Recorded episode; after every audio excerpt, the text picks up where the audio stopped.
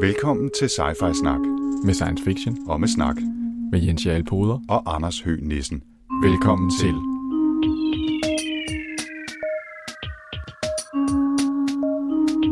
You're traveling to another dimension. A dimension not only of sight and sound, but of mind. A journey into a wondrous land whose boundaries are that of imagination. Your next stop, Sci-Fi Snak. Velkommen til Sci-Fi Snak. Det er episode 72, det er den, der handler om Max Barrys Providence. Hej Jens. Goddag den her. Alt vel? Jo, tak. Vi, øh, vi får stadigvæk læst mange bøger her i Coronaland. Og øh, nu skal vi sci snakke, så alt er godt. Ja, jeg kiggede lige i min uh, Goodreads Reading Challenge. Jeg ved ikke, om du har en Reading Challenge derinde Det har også. Jeg er otte bøger foran i skrivende stund, i talende stund hedder det vel.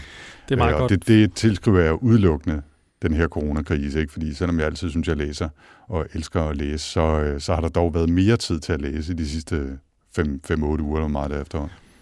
Altså, så vidt jeg husker, så ligger dit mål, det ligger op i 60'erne eller sådan noget. 65, tror jeg, det er i Ja, år. ja, ja, ja. Ja. Så er det altså meget godt at være for 8 foran. ja det, som sagt, jeg har, jeg har ikke noget liv, og lige nu har jeg absolut ikke noget liv. Nej, nej. Ja. Men, øh, men det, der har faktisk ikke været så meget sci-fi, må jeg indrømme, på, på min læseliste. Øhm, jeg har dog læst, hvis jeg må have lov til bare at, at gå i gang med siden Ej, den er jeg spændt på at høre om, den der, du vil fortælle om nu. Jamen, jeg har læst The Glass Hotel af Emily St. John Mandel. Og hende kender vi jo, Jens.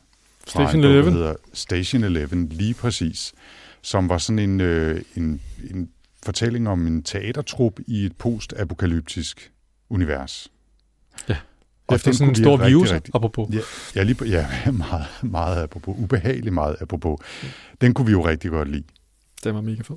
Den var nemlig rigtig fed. Og øh, Glass Hotel, eller Glass Hotel, ah, hun er vel kanadier, så er det vel okay at sige Glass. Den er virkelig god. Jeg kunne virkelig godt lide den. Det er overhovedet ikke sci-fi. Okay.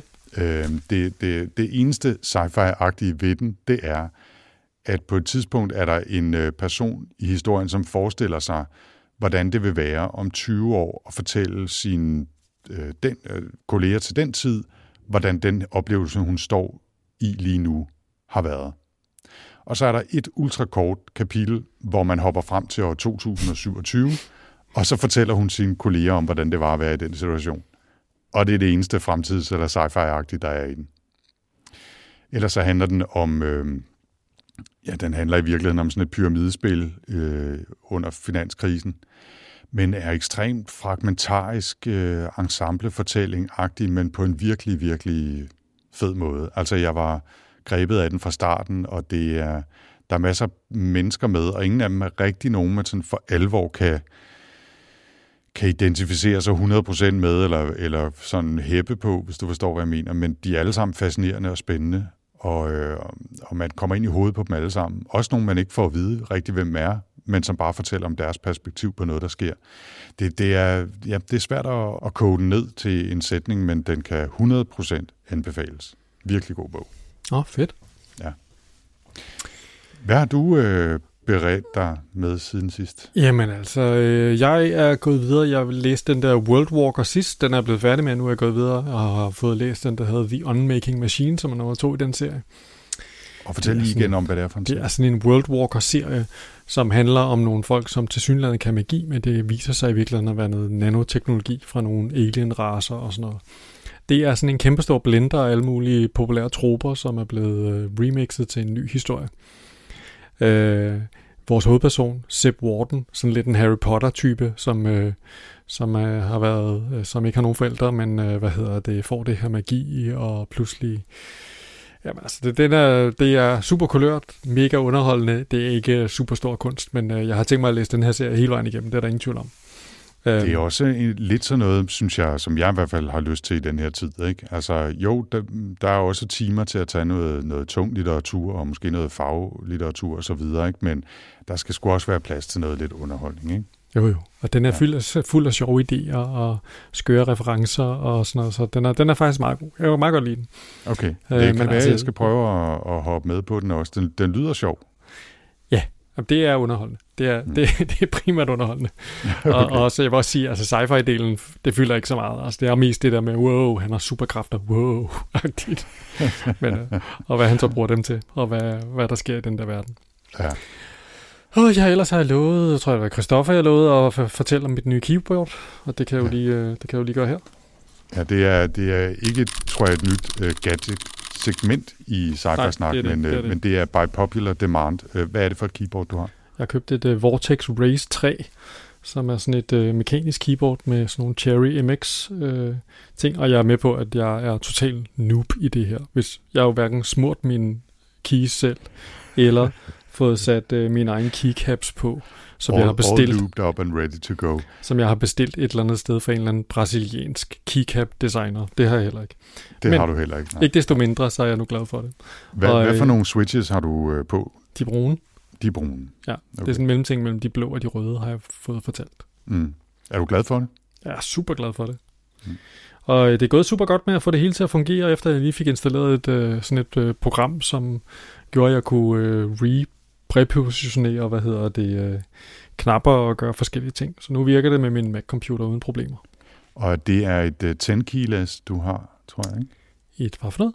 Uh, altså et 10 keyless, altså det er et, et, et fuldt tastatur, men uden nummertasterne, eller hvad er det for en model, du har? Ja, det er det, man kalder for et 75 procent. 75 procent, ja. Ja, så det har, øh, hvad hedder det, F1 til F12, og, Mm. øh, men det har ikke numerisk, men det har home og page up og page down og end og, og hvad hedder Ja. ja. det, piltaster. Og så kom det så med, hvad hedder det, alle mulige øh, farvede taster, man kunne sætte på i stedet for. Så lige nu ligner det noget fra, en, fra sådan Fisher Price.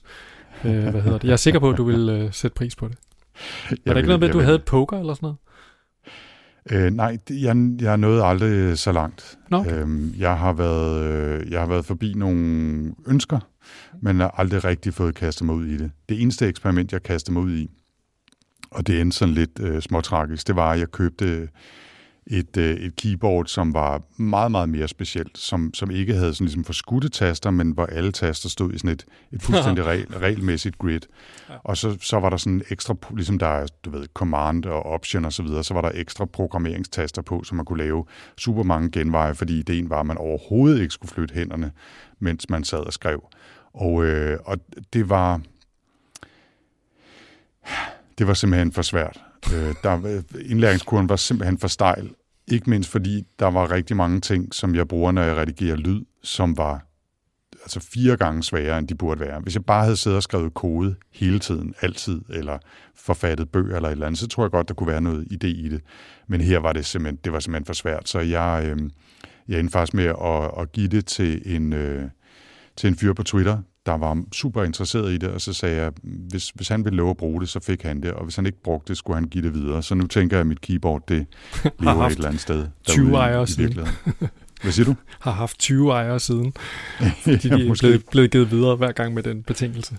Jamen, jeg, vil, jeg vil virkelig, virkelig, virkelig gerne, men, øh, men det var så meget op ad bakke, at øh, det, det, det kunne jeg simpelthen ikke. Men du, øh, du, du har kastet over dit, høre. Ja, ja, ja, og jeg er tilbage på øh, kablet mus og sådan noget. Nu er alt det der, nu er det totalt old school. Så ja, Jeg kan til gengæld, nu, nu er vi fuldstændig ved at ryge ud af en tangent her, men jeg kan fortælle, at øh, med den seneste opdatering af, af iOS, så kan man jo nu bruge trackpad og mus og ekstern keyboard og alt muligt andet til for eksempel sin iPad. Og det, det er jeg begyndt at bruge rigtig meget. Det er faktisk, øh, det er faktisk ret sjovt.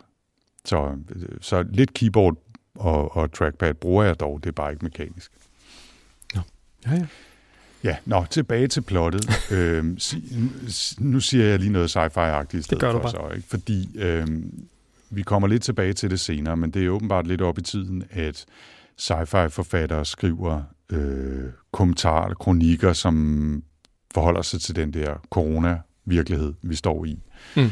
Og øh, jeg faldt forleden i New Yorker Magazine over en kronik af Kim Stanley Robinson, som vi jo har læst noget af, Red Mars. Ja. Øh, tror jeg er den eneste, der har været med i sci snak Så Mm. han jo også skrevet en, et adskillige håndfulde mursten øh, ud over det. Men han skrev en, en artikel i New Yorker om, øh, om virus, coronatiden, om science fiction, om at være sådan omstillingsparat i de her tider. Og det er faktisk en, øh, en rigtig fin artikel, synes jeg, som, øh, som vi vel kan linke til fra show notes, tænker jeg. Øh, han skriver, at øh, altså, det er jo ikke fordi, at man bliver sådan profet af at skrive eller læse science fiction. Vi ved ikke mere om, hvordan fremtiden kommer til at se ud, end alle mulige andre gør, men hvis man har vendet sig til at læse en masse science fiction og oplevet de her mange forskellige øh, paralleluniverser, kan man sige, så er man måske mindre overrasket over at befinde sig i en situation som den, vi befinder os i nu, og måske endda lidt bedre rustet til at takle den. Det er i hvert fald noget af det, han overvejer lidt, og så øh, håber han i øvrigt, øh, at vi vil lære en masse af det kollektivt, og ikke bare fortsætte i sådan en øh, vækst, vækst, vækst, øh, øh, når det her er overstået, men fokusere på at takle nogle klimaudfordringer i stedet og sådan. Ikke? Men jeg synes, der er nogle interessante tanker om det der med at være sci-fi læser, eller endda sci-fi forfatter, som, øh, som er interessante, som, øh, som jeg sagtens synes, man kan læse også. Det er meget sjovt, den der trang til ligesom at, hvad kan man kalde det, øh, nyttegøre science fiction. Øhm, altså ja, det der med, at øh, det er ikke bare noget, vi læser for sjov, der er faktisk noget i det. Øh, ned ad den, hvad hedder det, avenue, om man så må sige, mm-hmm. kan man sige, øh, der, kunne jeg, der kan jeg jo følge på og snakke om øh, den her øh, i øvrigt udmærket podcast, der hedder Imaginary Worlds, øh, som er en, ja, det er bare en podcast, de tager forskellige nørdede emner op. Ja, nogle gange handler det om øh, musik. Øh, ham, der skrev musikken til Godzilla-filmene. Nogle andre, andre gange handler det om noget andet. Mm. Og deres forrige podcast, den handlede om solarpunk. Folk, der skrev den her genre, der jo handler om at, at forudsige ikke apokalypser, men hvordan øh, historier, der ligesom tager fat på en verden og beskriver nogle måder, hvor mennesket har overvundet de her udfordringer. Mm. Øhm, så det, det er jo det er sådan lidt, øh, der kan man jo i den grad snakke om, at man ligesom tager et greb på en genre og giver den ligesom et formål. Mm. De identificerer sig jo meget med det, hele den der Star Trek øh, idé om, at der var den her meget positive og drømmende og fremtidsorienterede tv-serie, som inspirerede en hel masse mennesker til at drømme nogle drømme om, hvordan fremtiden kunne være, og pludselig så render vi alle sammen rundt og har vores eget holodeck, eller hvad det nu er, vi har. Ja. Alle de der ting, som er blevet ja. til noget for Star Trek. Ja, det er lidt sjovt, som du siger, det der med, at, at øhm, måske det særligt for science fiction, sådan stadigvæk at føle sig lidt som underhund, og sådan lidt skulle retfærdiggøre sig selv, ikke? Øh, som jo sådan en gammel ting om, at er det nu fint nok at skrive science fiction, er det rigtig litteratur og så videre. Ikke? Så er det måske lidt som om, at der er nogen, der griber en, en chance her til at sige, nå ja, men man bliver faktisk bedre til at takle verden, hvis man læser science fiction. Jeg ved det ikke. Nå, men det er lidt ligesom der på et, på et par år siden, blev det enormt populært, at alle mulige kreative ligesom sprang ud som eks-rollespillere og fortalte om, ja. hvordan at de var blevet super kreative og gode til at tænke over ting, fordi de havde spillet rollespil. Ikke? Det var sådan ligesom, det var ligesom øh, nørdernes, nørdernes, hvad hedder det, hævn på en eller anden måde. Ikke? kan du bare se, du skulle bare have spillet noget rollespil med os, i stedet for at score alle pigerne og drikke alle ølerne. og score, ja. score, score bold i sportsbold. Ja, vinde i fodbold. Øhm, Ja, øh, når vi så er i gang med at henvise til, til podcast øh, om, om det emne, så vil jeg lige nævne, at øh, Information, avisen Information har en podcast, der hedder Klimapodcasten, mm. hvor de for nogle uger siden tilbage i midten af midten af slutningen af marts havde en episode, der hedder Fiktionen kan gøres mere klimabevidste, bevidste, som også handler om det der med bøger og film, øh, som, som handler om klimakriser på forskellige måder, som vi måske kunne lære noget af. Øh, og der, der er jo også tit science fiction involveret i det. Mm. Så det kan man altså gå ind og lytte en episode fra marts af Den Grønne Løsning, klimapodcasten Den Grønne Løsning fra Information. Bum. Det lyder ja. spændende. Ja, det er, det, er faktisk, det er faktisk en god podcast. Det er okay. faktisk en rigtig Fedt. god podcast. Ja. Ja. ja øh, så er der også sket noget lidt inde på Goodreads, vores sci gruppe derinde, og jeg så, at der var kommet lidt forslag til nogle bøger og, og så videre, nogle kommentarer og så videre, men også øh, nogle, nogle øh, diskussioner, som du havde været involveret i. Ja, det var egentlig fordi, at jeg, hvad hedder det, der var en, der nævnte et eller andet om, at, øh, at det her, det var lidt ligesom, at det, var, det havde noget sådan lidt Douglas Adamsk over sig, og så får jeg jo straks den, der hedder så skal jeg ikke læse det. Fordi det er sikkert noget lort så. Fordi alt, hvad jeg har læst, er sådan noget humoristisk sci-fi. Det har været dårligt på nær Douglas Adams. Det tror jeg næsten, mm. jeg kan sige. Over en bred kamp. Men øh, nu, hvad hedder det, så kommer jeg til at tænke på, jamen altså Terry Pratchett, som jeg jo har læst, genlæst og genlæst igen. Øh, hans Discworld-serie. Han læser, han skrev faktisk også nogle, øh, nogle hvad hedder det, science fiction bøger, sådan hen imod slutningen af hans liv i uh, samarbejde med en gut, der hed Steven Baxter, som hed Long Earth. Og så var jeg bare sådan lidt i tvivl om, om, om der var noget ved det, om de var gode og sådan noget, fordi jeg gik lidt over, om jeg skulle læse dem. Og det, det, den generelle holdning er, at det kunne man godt, men uh, det var lidt en acquired taste. Mm-hmm. Og, uh, men altså, hvis min mave har kunne klare, hvad hedder det, Discworld, så tænker jeg, at det her skal nok gå også. så jeg tror ikke, det bliver den her omgang af sci snak hvor vi læser Terry Pratchett. Okay, ja, og være hans minde. noget andet til os. Ja, mm. det kan jeg godt. Det kan jeg godt afsløre. Okay, det glæder vi os til at høre mere om. Men det er jo, det er jo først til sidst. Ja, nu skal vi jo lige til at snakke lidt om den bog der. Ja, vi skal til at snakke om Max Barrys Providence, og øh, det er jo mig, der har valgt den i den her omgang. Og øh, det er en helt spritny bog. Den udkom ifølge hans eget site den 31. marts 2020. Så øh, det er ikke meget mere end 5-6 uger siden. Det lever i den grad ikke op til taglinen for den her podcast. Klassisk, klassisk sci-fi. Det, er, det kan være, det bliver klassisk. Det kan være. Det ved man ikke. Det ved det man, man ikke. Aldrig.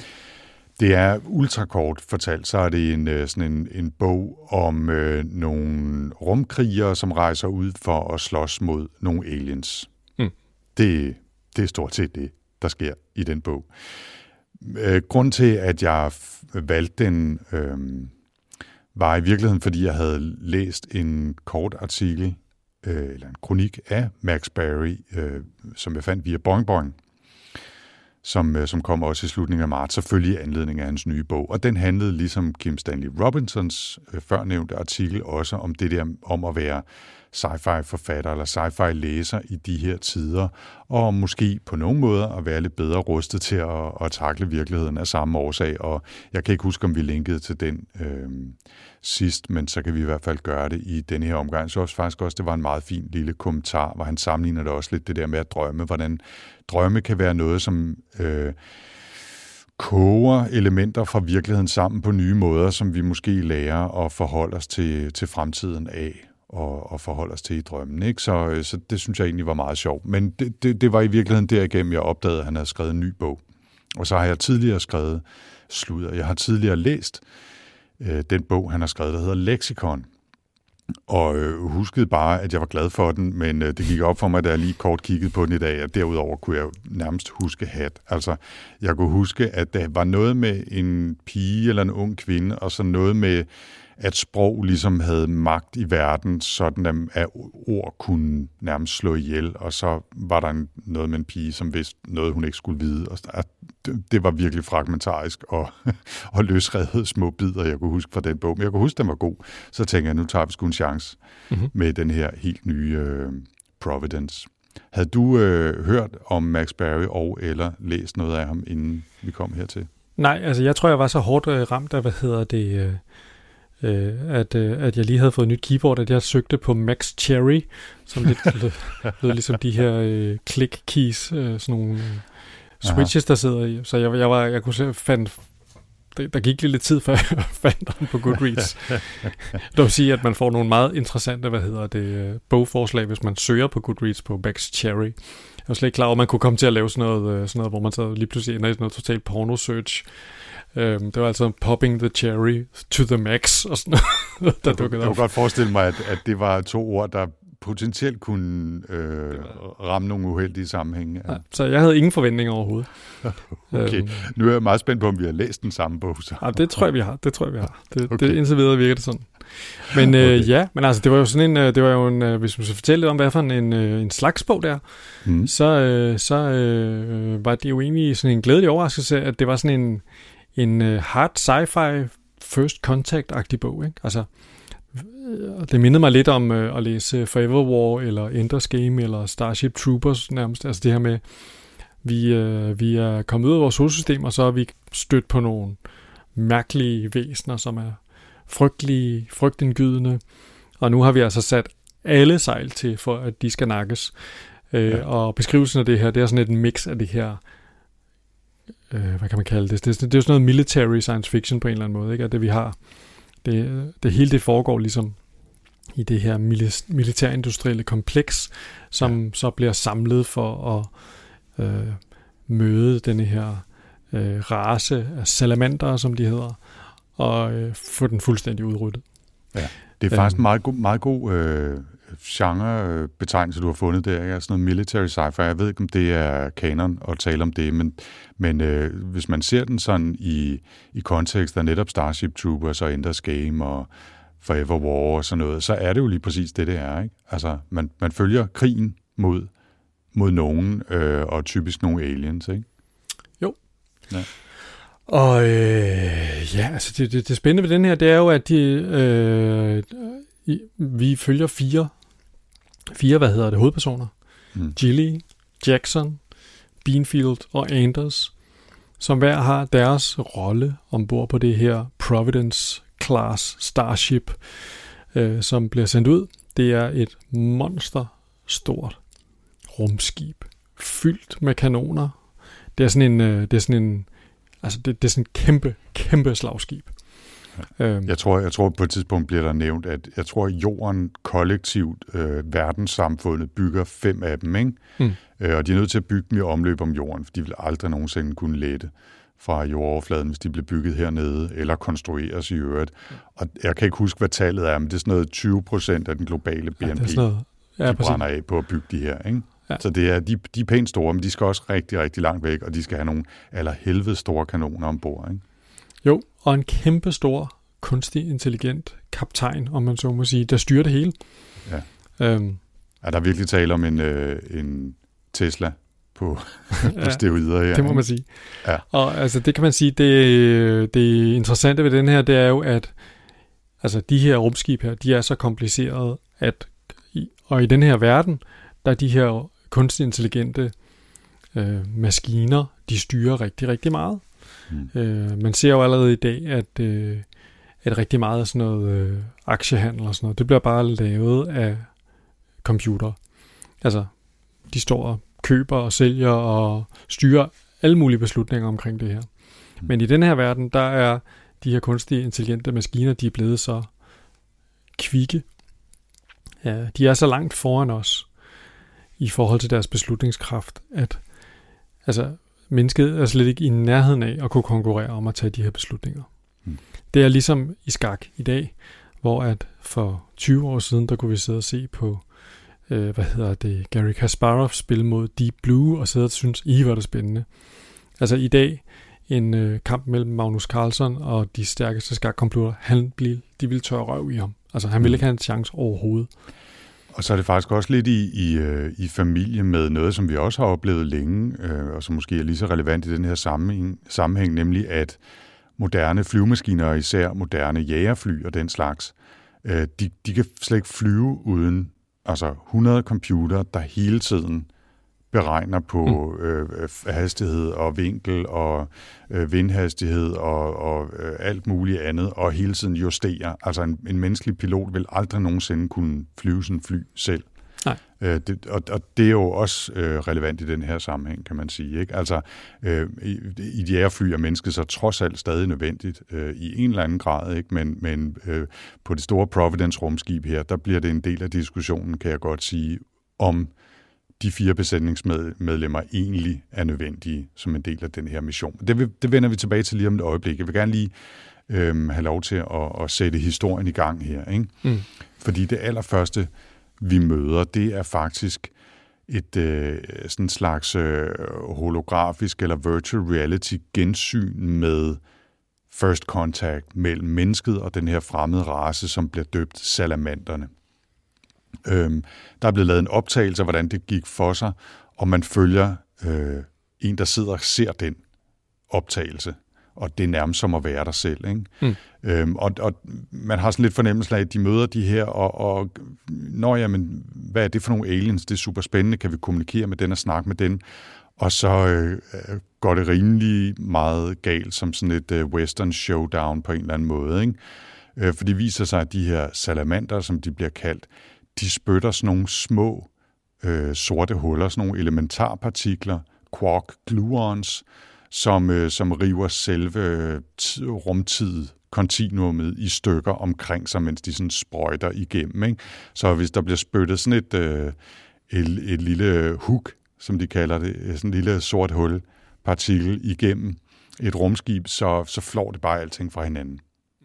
Og, øh, og man når aldrig rigtig sådan til at sætte sig ned og, og holde hænderne op og sige, hvad er I for nogen, før, før det brænder af. Ikke? Og, så er der, og det er jo så det, der i gang sætter krigen.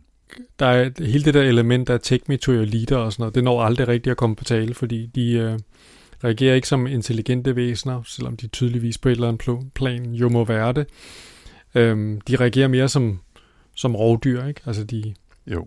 Øh, og de, de er jo meget sjovt øh, beskrevet. De er ligesom sådan nogle... Øh, bløde, bløde dyr, der har sådan nogle resin, altså hvad resin, det er sådan noget harpix, siger man på dansk, når man over resin oversæt. Hvordan ja, sådan noget, sådan noget størknet harpix, ikke? Sådan noget ja. halv, halvgennemsigtigt øh, plast eller rav, kunne man vel nærmest forestille sig, hvis man kan forestille som, sig det. Som deres ydre skal, ikke? Og, og nogle gange så kan de ligesom manipulere med det og drøbe det på ting og sådan noget. Men altså, de, de, de er jo ikke sådan, altså, de, de er, de er jo i familie med sådan en xenomorf, øh, skråstrege, øh, kæmpe store insekter i Starship Troopers. Sådan, altså, man kan godt se, hvor altså, Max Berry har nogle, nogle nye idéer til, hvad, hvordan de kan være anderledes, men det, det er jo lidt over i den der stil, ikke? Mm. Nogle øh, umælende, øh, ufølende, uempatiske væsener, der bare altså, som, som, man, som man bare man bliver nødt til at, at kæmpe for sit liv, når man er i nærheden af dem, ikke? Jo, jo der, er ikke, der er ikke meget snak eller øh, tække for sit liv endda, vel? Øhm, så, så efter den her lille introduktion til det første encounter, det her first contact mellem mennesket og salamanderne, så springer vi frem til, at vi følger affyringen af det her Providence, eller rettere, vi følger de fire personer, som øh, bliver sendt op via et shuttle op til Providence, og så skal ud på mission og slagte salamander ja. øh, som, en, som en del af, af det store slag. Og det, det, det er blevet besluttet, at det er den eneste måde, man kan gøre det på. Menneskeheden har lidt nogle frygtelige nederlag øh, ved noget, der hedder, som jeg ikke lige kan huske nu, for, for Tina, for et eller andet stort slag, hvor de led øh, noget frygteligt nederlag, og det er sådan en stor kollektiv psykose, menneskeheden har fået. Nu skal de med have de der salamander, og vi kæmper i virkeligheden også lidt for vores liv, virker det som, ikke? Jo. Øhm, og, og de, de her fire uh, Providence-class rumskibe bliver sendt ud for at se, om det kan lade sig gøre i virkeligheden at udrydde salamanderne, eller i hvert fald slå dem så langt bort, at vi kan få lov til at leve i fred. Øh, de er jo, det er sådan en clean-up, altså ud af angreb ja, og slå alt ihjel. Altså. Ja, i virkeligheden. Ikke? Og øh, ja, de fire mennesker, vi følger, øh, er, er vidt, vidt forskellige. Øh, der er, som du siger, det er Gilly, Anders Jackson og Beanfield, der er ombord. Og øh, vi kan lige øh, gennemgå dem sådan lidt. Og hvis vi nu starter med Gilly, som er den første, hvis, hvis perspektiv vi, vi følger. De, vi, vi skifter ligesom mellem de her fire personer i, i de forskellige kapitler og deres, øh, deres oplevelser, deres synsvinkel, og også deres baghistorie, ikke? eller forhistorie. Jo. Øh, men, men Gilly, han er sådan en, øh, jamen, han er sådan en klassisk ultranørd, ikke? Øh, som, øh, som er deres intel officer, som ved en masse om AI og en masse om systemer, og er, er super nørdet og ikke særlig socialt anlagt, men virkelig god til at analysere store datamængder og gøre sig klog på, hvad det er, øh, man skal gøre, hvad rumskibet skal gøre selvom der er jo den her AI, som i virkeligheden nok kunne klare en stor del af det selv, så skal der være en Intel-officer, som også kigger det hele efter i sømne. Så han er, han er, ja, han er den klassiske ultranørd, ikke? Mm. Altså, i den arketypiske historie, så Gilly ville jo være ham, der på et tidspunkt hackede sig ind i et system og klarede ærterne med sine computer-savvy skills og sådan noget. Og det sker så ikke i den her historie overhovedet, fordi at øh, i virkeligheden så Gilles øh, kompetencer er totalt overflødige. Men det, det, øh, det fortæller vi mere om lige om lidt. En anden, mm. det, som, øh, som jo er lige så frustreret over at være overflødig, er Anders, deres uh, gunnery, uh, hvad hedder det, officer, ham der ligesom er the grunt, ham der skal, ham den, uh, den ret sexede, men også temmelig upålidelige, uh, han er grænsesøgende, Anders, øh, hvad hedder det, han, øh, han, er, det er jo ham, der i princippet er ansvarlig for, for hvad hedder det, våbenbatterierne. Men igen, det er altså ikke ham, der trykker på aftrækkeren. Han overvåger bare, at øh, computeren skyder, øh, når de er i, i et engagement. På samme måde har vi Jackson, kaptajnen. Kaptajnen, som ikke skyder styrer noget som helst. Øh, hun er, hvad hedder det, øh, en, hun er faktisk en øh, veteran for det her, øh, hvad hedder det, det her store slag.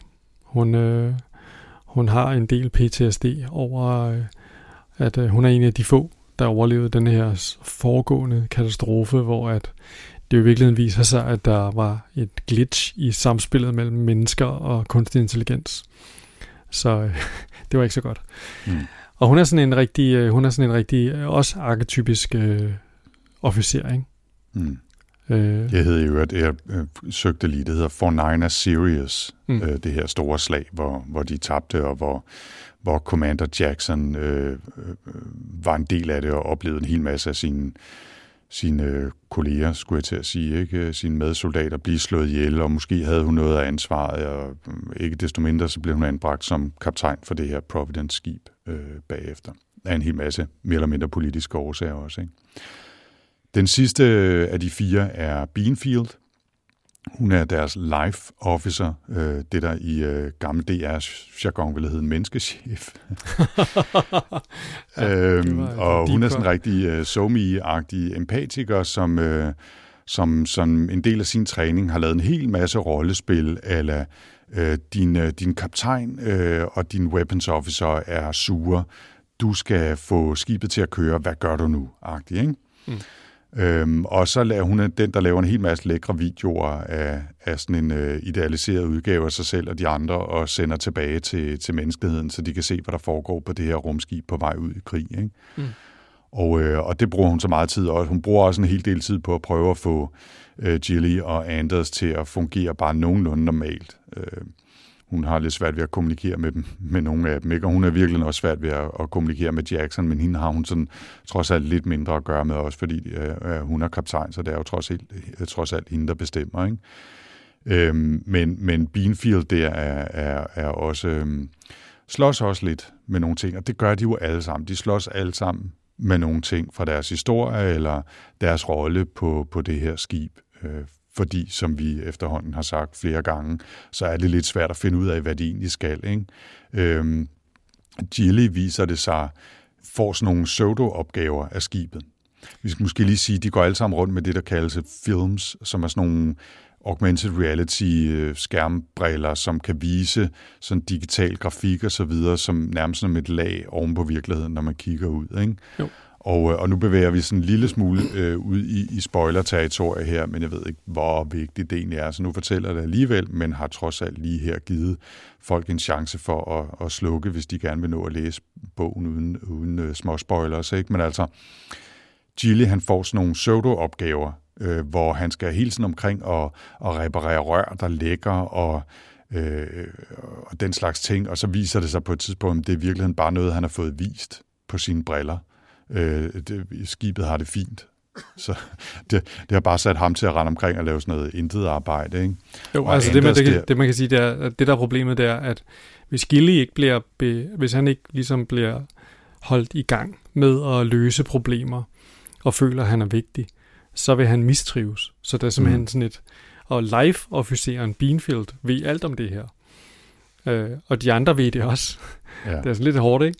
Altså, så, så, så i virkeligheden, når vi får historien fortalt fra Gillis side, så, så fortæller han i starten om, at øh, jamen, altså, der er godt nok sådan nogle krabber, som render rundt og reparerer ting. Øh, men altså, øh, de får det aldrig løst rigtigt, og ligegyldigt hvor intelligent det her er lavet, og sådan noget, så er der alligevel hele tiden øh, øh, pipes, der går i stykker, og vand, der står... Øh, der, der fyrer vand ud et eller andet sted og sådan noget. Og det er ja. alt sammen bare fake øh, virtual reality, som han tror er rigtig, som han så render rundt og bruger sin tid på. Men det er simpelthen fordi, de giver ham det som et puzzle for at holde hans hjerne i gang. Ikke? Lige præcis. Og Anders der, som du siger, deres, øh, deres weapons officer, som jo er sådan en super soldat med, med øh, ja, han, han kæmper også lidt med en, med en fortid og nogle øh, neuroser og så videre, ikke? Men, mm. øh, men han, kan, han kan jo heller ikke få lov til noget, fordi hver gang de møder nogle salamander, så tager øh, skibet over og, og skyder dem, øh, og, og de når nærmest ikke at opdage noget, vel? Altså, de har ikke nogen indflydelse på noget som helst, der sker. Så han finder på sådan nogle underlige... Øh, øh, sådan nogle ninja-lege sammen med Gilly, hvor de lister sig omkring på gangene og, øh, og skal prøve at overraske hinanden, og det starter sådan forholdsvis uskyldigt, og så begynder de at opgradere med sådan nogle øh, ninja-kastestjerner, øh, så når de er færdige med sådan et spil, øh, så er de nødt til at, blive, at blive transporteret ned på, på øh, skadestuen, på skibets skadestue, blive lappet sammen med sådan nogle robotlæger, ikke? Mm. Og, øh, og, og han vil rigtig gerne have nogen til at åbne for de større våbenskab, så, så de kan få lov til at gå og skyde efter hinanden også. Mm. Øh, og det, det, det, det slås de også lidt med. Ikke? Så han keder sig helt klart også at begyndt at få, få uheldige tanker, må man sige. Ikke? Jo. Men altså i virkeligheden, så kan man sige, noget af det, der er det fede ved det her, det er, altså noget af det, jeg rigtig godt kan lide ved den her bog, det er det her twist, der, ind, der begynder at spille ind i løbet af den her del af bogen. Altså det her med, at man begynder at tænke, altså de, de får, kommer ud i nogle flere og flere udfordringer, der bliver hele tiden lagt op til, at om Gilly han sidder ved at regne noget ud og sådan noget. Øhm, men, men der er hele tiden det der, der hedder, er der overhovedet brug for de her mennesker? Øh, den sædvanlige øh, trope om, at øh, den kunstige intelligens, jamen den kan ikke være lige så kreativ som en menneskelig hjerne og sådan noget. Det er, det, det er et eller andet menneske, vil få den, den geniale idé, der gør, at det her ligesom løser sig. Altså, det bliver der spillet op af, men det er, det, der bliver mere lænet sig over i den, der hedder, prøv at høre, det der lige skete, det der med, at hvad hedder det, de kom i kæmpe store problemer, er det i virkeligheden bare noget, AI'en gør, fordi at de har behov for at føle sig vigtige. Mm. Altså, der begynder at ske ting ombord på det her skib, som jo er mærkelige, men hvor man hele tiden sidder og tænker, er det her noget, som den kunstig intelligente øh, skibscomputer gør, for at de her mennesker, de skal føle, de laver noget, som er væsentligt. Og det synes jeg er et helt genialt twist i den her bog, det, og det holder, i virkeligheden holder det langt, langt ind i, i bogen, ja. har man den der tanke, der hedder, Nå, men det er, sikkert ikke, det er sikkert ikke så slemt, som det ser ud. Det er bare, det er bare for ligesom, at menneskene skal føle sig vigtige. Mm. det synes jeg, det, det, det, det er noget, der er rigtig fedt ved den her bog, ja. synes jeg. Der, der er to ting, jeg tænker på, som jeg synes er interessant i den her sammenhæng. Den ene er, at den her skibscomputer, som jo er crazy, crazy, uh, super intelligent, smart, den bliver aldrig antropomorfiseret eller personaliseret. Det bliver aldrig en herre eller en øh, ancillary justice øh, skib supercomputer med en identitet og følelser og håb og drømme og alt muligt andet. Det er bare en fucking stor computer, ikke? Mm. Altså, det, det synes jeg, altså, på en eller anden måde kunne man sige, det, det vil jo måske være det naturlige at tænke, jamen det er bare en stor computer, som er virkelig, virkelig avanceret. Men fordi vi er så vant til, at den slags bliver givet en eller anden form for identitet eller personlighed, som vi som mennesker enten arbejder sammen med eller skal slås imod, så føles det nærmest som en overraskelse, at den ikke har det. Mm. Altså, den, den får aldrig et ansigt, eller øh, den, der er sådan en meget sjov scene, hvor øh, Beanfield, den her So Me Life Officer, kommer ombord på Providence første gang, og siger, og så siger skibet på hendes øh, skærmbriller der, siger det hello, og det er det eneste sådan øh, kontakt, hun, hun har med det, som føles bare sådan en lille bit smule personligt eller kommunikerende. Ikke? Men altså, hun, hun, øh, hun har jo behov for, at den der computer er som en, en stor bamsebjørn, hun ligesom kan snakke med. Ikke? Jo. Så hun, hun bruger jo en masse energi på hele tiden at, at snakke med, til den og lave dagbog til den og sådan noget i en periode. Ja. Men, øh. nå, men det, det var den ene ting, jeg lige vil sige, det var det der med, at den ikke har noget, det er ikke en herre. Den anden ting, som jeg synes er, er ret sjov, det er også, at på et tidspunkt, fordi den nemlig ikke har nogen personlighed, og fordi man bliver i tvivl om, hvilken rolle besætningsmedlemmerne har, øh, hvad der egentlig er virkeligt i det, de oplever, fordi alt, hvad de oplever, bliver filtreret igennem den her kunstig intelligens, så får det nærmest sådan en snært af noget Solaris-agtigt på et tidspunkt, hvor, hvor, hvor man ikke rigtig ved, hvad der er virkeligt. Altså, er, det, er de der salamander overhovedet virkeligt? Mm. Og når salamanderne til synladende bliver, altså de burde ikke rigtig kunne lære af hinanden, fordi de bliver udslettet, men det gør de alligevel og angriber mere avanceret og mere og mere avanceret efterhånden, som de kommer længere ud i, i galaksen øh, og møder flere og flere af dem. Altså, hvad, hvad er det egentlig, der sker der? Og selvfølgelig først og fremmest, hvad er det egentlig, der sker ombord på skibet? Ikke? Øhm, det, det bliver man også lidt i tvivl om, så det har også lidt nogle mindelser af, af noget solaris på et tidspunkt, synes jeg, som, som også var, var et interessant aspekt af det. Og man, altså hele den der degeneration af Anders for eksempel, ikke? Mm. Altså, jeg tænkte 100% på det der Solaris crew der, hvor man bare, hvor at hovedpersonen ankommer til Solaris, og folk er bare sådan helt weirde, ikke? Altså, mm, mm. Og det er jo sådan, det er jo Anders øh, på, øh, på tredje måned. Altså, det, det er der, ja. han er på et tidspunkt, ikke? Helt sikkert. Ja. Og nu, nu bevæger vi os så øh, altså for alvor ind i spoilerland. Vi skal ikke helt frem til slutningen, men vi kan nok godt tillade os at sige her, at de her salamander, når man møder dem ude i galaksen, så bor de i sådan nogle små hives, altså sådan nogle kuber, øh, som er bygget af det her resin, det her harpix-agtige plastikstof, som de så svæver omkring i universet i, og så vælter ud af og angriber Providence og de andre rumskibe. Ikke? Mm. Øhm, og der ankommer de så altså på et tidspunkt til en meget, meget stor hive. Og hvad der så sker derefter, det tror jeg ikke, vi behøver at komme ind på. Men, øh, men lad os sige, at tingene begynder at hede voldsomt op. Er det ikke der, vi skal stoppe selve handlingsreferatet? Det kan vi sagtens. Det kan vi sagtens. Ja. Øhm, vi, øh, vi har allerede nævnt, at øh, der er jo en kunstig intelligens, der er de her salamander og nogle kæmpe store rumskibe og noget augmented reality. Men noget af det, jeg godt kan lide ved den her, øh, selvom det er hard sci-fi, så er der grænser for, hvor dybt den går ned i det. Altså, den, den prøver ikke rigtigt at forklare det eller beskrive det. Der er ikke rigtig noget snak, så vidt jeg husker, om hyperdrives og de her augmented reality, skærmbrille, virtual reality-agtige ting. Det bliver bare kort beskrevet som noget, der hedder, de kalder en film, som de har foran øjnene, som viser dem ting. Og så er det ligesom det. Så kører vi videre. Ikke? Mm. Øhm, og, og, og det, det synes jeg egentlig fungerer meget godt her. Altså nogle gange synes jeg, det er sjovt at, at få det forklaret, og der kommer lidt mere worldbuilding i spil omkring de her teknologier, og hvordan er de udviklet, og hvad kan man med dem. Her der bliver det bare beskrevet sådan om, det er en del af det her øh, univers, og det er sat op sådan, bum, videre. Ikke? Nu, nu fokuserer vi på noget andet.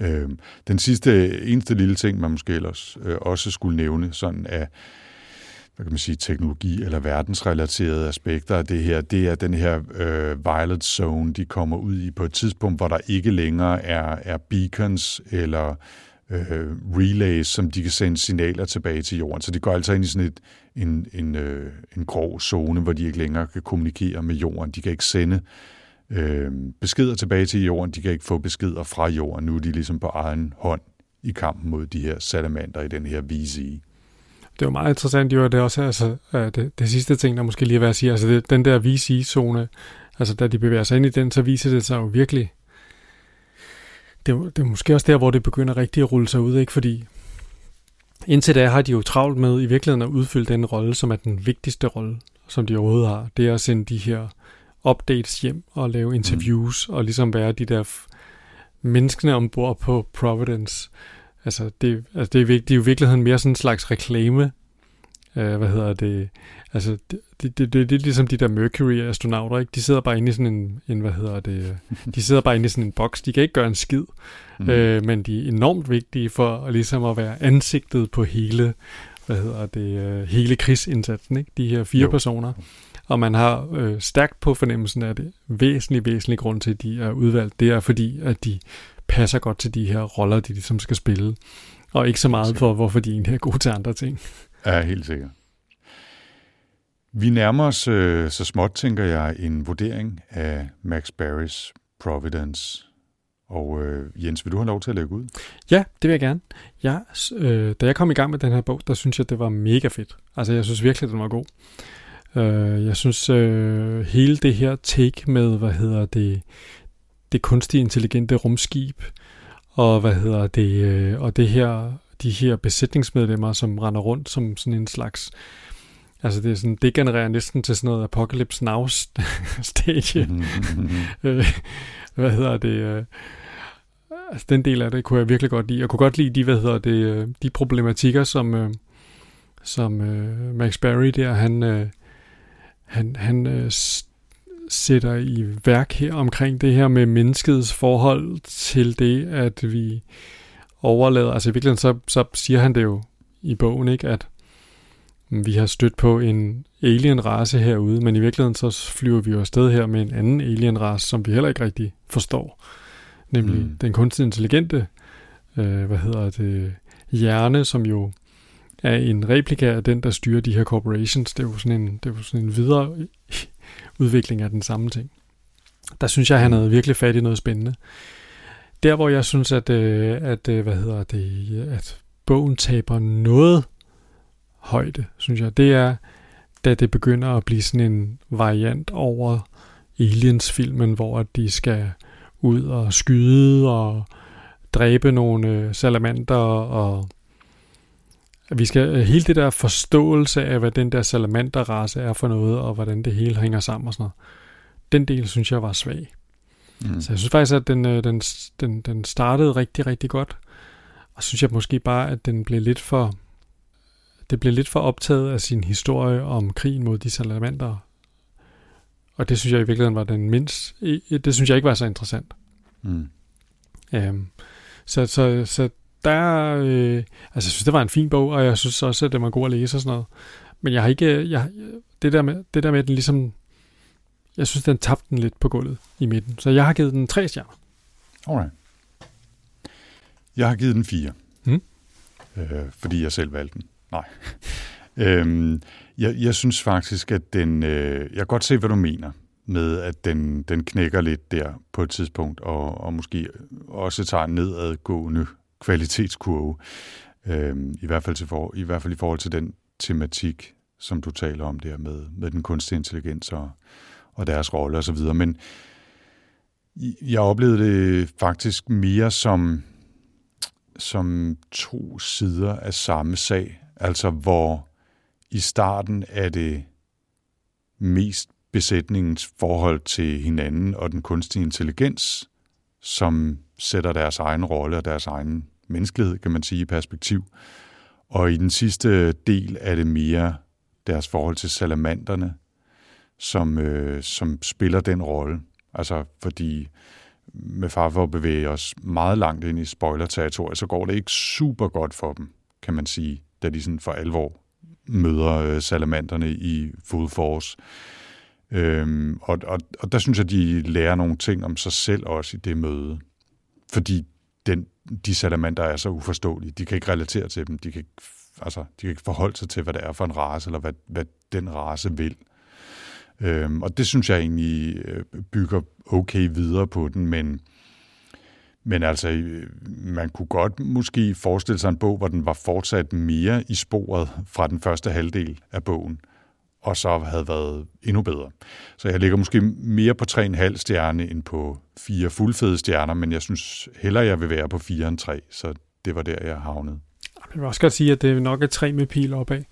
Mm. Øh, altså, det er nok også bare, fordi jeg synes, det var sådan lidt ærgerligt. At der, altså, jeg synes, den var på vej ind i sådan noget rigtig interessant blindside Solaris-agtigt territorium, mm. Mm. hvor jeg synes virkelig, at han havde fat i noget, som hvis han havde spundet den tråd færdig, frem for at slå over i, ah, vi skal også lige have, den skal også gerne kunne filmatiseres som Hollywood-film, for ja, ja, ja. at være rigtig hård, ikke?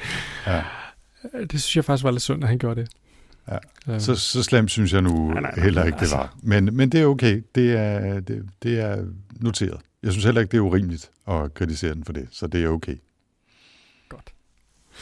Ja, men altså, jeg synes da 100% at øh, man skulle da tage og læse den her bog. Altså, jeg synes, øh, den, om ikke andet, jeg synes, den første halvdel, den er der værd at læse øh, alene for den. Der, der kunne man tanke til den her, og igen, det er en, det er jo en skabt øh, forfattet bog, den er ikke sådan urimelig lang eller noget, så det, det, den, er, den er 100% til at gå til. Ja. Det er jo godt. Øh, Det, det føles ikke som spildtid for dig, kan jeg høre, at læse Nej. Providence. Gudskelov, bare. Ja. Vi skal læse en ø, ny bog næste gang, og Jens, det er dig, der får lov til at vælge. Så hvad skal vi, øh, hvad skal vi læse, og hvor gammelt er det? Det er sikkert ikke så gammelt. øh, men jeg kunne faktisk godt tænke mig lidt hjælp her til denne her udvælgelse. Nå, Ja. okay. Ja, det er, det er jeg godt klar over. Det er stærkt. Nu får Øh, jeg præstationsangst. Stærkt, hvad hedder det? øh, Stærkt uh, unormalt. Aha. Der er to valg, man kan træffe. Vi skal læse en genre, Ja. øhm, og det er en nyere genre. Og øh, jeg har lidt på fornemmelsen, at øh, der er ikke så meget af det endnu. Jeg har researchet ret hæftigt på det. Og jeg har lidt på fornemmelsen, at øh, der er ligesom to valg her. Enten så kan man læse den roman, som sådan matcher rigtig godt til genren, eller som, som jeg tror er den mest solide, det, det mest solide udtryk for genren i romanform af en anerkendt forfatter, men som måske også har så måske kun et 60%, 70% over, overlap med, med genren, ikke? Det er meget, meget kryptisk, det. Nej, men, nej, men nu, nu følg nu med. Okay. Koncentrer ja, dig, ja. Anders. Koncentrer dig. Jamen, jeg, Ja. jeg er her. Ja, Er du med? Du har mig. Nå, det er Ja. godt. Det andet, vi kan gøre, det er at læse, hvad hedder det, en øh, novellesamling, så mange forskellige forfattere, der har bidraget til, til en, ja, hvad, hvad hedder det? Det hedder vel en øh, antologi af, Mm. øh, af, forskellige, øh, af forskellige noveller, som alle sammen er inden for den her genre. Okay. Så forventer jeg så til gengæld, at der har vi et 100 match med 100% match med selve genren, men jeg er måske lidt mere bekymret for, øh, hvad det er, vi kaster os ud i. Hmm. Så det er lidt, øh, ja, det er faktisk lidt den gule tale og den grønne tale. Okay. Og det er det, jeg får at vide, før jeg skal vælge. Det tænker jeg. Okay, okay, okay. Så, så det er også ligesom lige for at veje stemning. Altså, øh, novellesamlinger eller antologier er jo ikke det, vi læser mest af. Men når jeg tænker tilbage på de par gange, vi har gjort det, så er det jo, så vidt jeg husker, været noveller af den samme forfatter, ikke sandt? Jo, det er rigtigt. Det var til gengæld rigtig, rigtig gode oplevelser, synes jeg. Og, og interessant at sådan kunne dykke ned i forskellige historier. Altså, lad mig sige det på den her måde. Jeg tror, der er større sandsynlighed for, at jeg læser den roman, du har i baghånden, af egen kraft, end den her novellesamling eller antologi af egen kraft. Mhm. Så af den grund synes jeg måske, det kunne være sjovest at læse den, også som variation på, hvad vi plejer at gøre, og så kan man jo altid overveje, om man vil læse den der bog ved siden af. Jeg tror, det er mere sandsynligt, at jeg får læst øh, bogen ved siden af, en novellesamling ved siden af, så jeg vil faktisk hælde i retning af, at vi skulle prøve at kaste os ud i novellesamlingen. Okay, jamen så gør vi det. Alright. Jamen, jeg kan fortælle dig, at øh, bag låge nummer to, der finder vi Ja. så øh, Sunwald, Stories of Solar Punk and Eco Speculation, som er en, øh, en novellesamling fra øh, 2017 eller 18, tror jeg. Blandt andet med øh, en historie, der er temmelig mange historier i den, men der er blandt andet en af Levi Tidar, som vi læste, den der Central Nå, ja. City, tror jeg den hed. En masse yngre øh, forfattere, der har skrevet med her. Der er blandt andet en historie, det synes jeg, det glæder mig meget til, at læse den historie, der hedder Solar Powered Giraffes. Soldrevne giraffer. Aha. Det, det synes jeg lyder rigtig godt. Og der er mange, der er mange, øh, der er mange gode ting at, at Og, kaste og ind i her. se. igen til, til folk, der sidder derude øh, og lytter, og også lidt til mig. Hvad var det, den hed igen, den samme? Den hed Sunvault. Ja. Stories of Solar Punk and Yes, Eco Speculation. her er vi. Ja. Godt det. Og ellers apropos øh, Kim Stanley Robertson og øh, en artikel i New Yorker. Det, bag den anden låg, der gemte der sig Kim Stanley Robertson, New York 2140. Åh, oh, ja, den har jeg også kigget på. Og der er en rimelig stor sandsynlighed for, at jeg kommer til at læse den alligevel. Så, Ja, det er, den, som, øh, det er faktisk den, som Solarpunk læsegruppen på øh, Goodreads, den, de er i gang med at læse den her måned. Så der kunne vi lige have opnået noget synkronicitet, men altså, det kan være, at vi når den alligevel jo. Hvem ved? ja det, det kan der være. Ja. Det synes jeg er frisk, Nå. at du kaster dig ud i det her med mig. Jeg er totalt i tvivl om det overhovedet holder. Men nu må vi se. Men det finder vi ud af. Altså, jeg synes, det er, jeg synes, det er sjovt at prøve. Jeg synes, det er sjovt at prøve. Ej, den er også, øh, jeg du siger bare lige, kommer lige til at kigge på New York øh, 2140 her, Kim Stanley Robinson, den er jo nedsat til 6 dollars. Ja, jeg har også lige købt den. Ja, det har jeg da også lige nu pludselig. Jeg kan sige, den anden her er heller ikke så dyr. Det var også noget med 5 dollars eller sådan noget. Ja, køb nu med et klik. Ja tak. Det var det. Øh, spændende. Og øh, mens man læser noveller øh, i Sunvault, mens man læser den, og vi læser den, og måske også klemmer lidt Sti- Kim Stanley Robinson ind, hvor kan man så læse mere om og lytte gamle sci-fi-snak? Hen, Det- Jens? Kan man på sci-fi-snak.dk øh, i det f- nyopfriskede design, som, øh, som jeg stadigvæk glæder mig over. Og øh, ellers så er man jo altid velkommen til at komme forbi øh, sci-fi-snak-gruppen på Goodreads, hvor at, øh, det er nærmest altid sådan, at hvis man, man øh, kommer med et forslag, så bliver det i hvert fald taget til overvejelse. Det gør det helt sikkert. Og nogle gange så bliver det også, øh, havde nær sagt, bare læst ved siden af, øh, og så er der nogle gange, hvor det bliver til bøger i vores øh, podcast. Mm. Og så er vi nået endnu en gang igennem Ja, En, øh, utrolig nok. på det er Episode 72 72 styk, du. Det er helt var det. Det, øh, det løber lige så stille deroppe af. Men øh, vi, vi øh, tales ved igen om en øh, måneds tid, er det omkring. fyldt af vilde idéer om, hvordan at øh, fremtiden bliver med, øh, jeg forestiller mig noget med solkraft og genbrug og, og sikkert noget med formulingstoiletter. Ja. Husk øh, en faktor 100, til vi ses igen. Det gør vi. Ses. ha' det godt. Hej.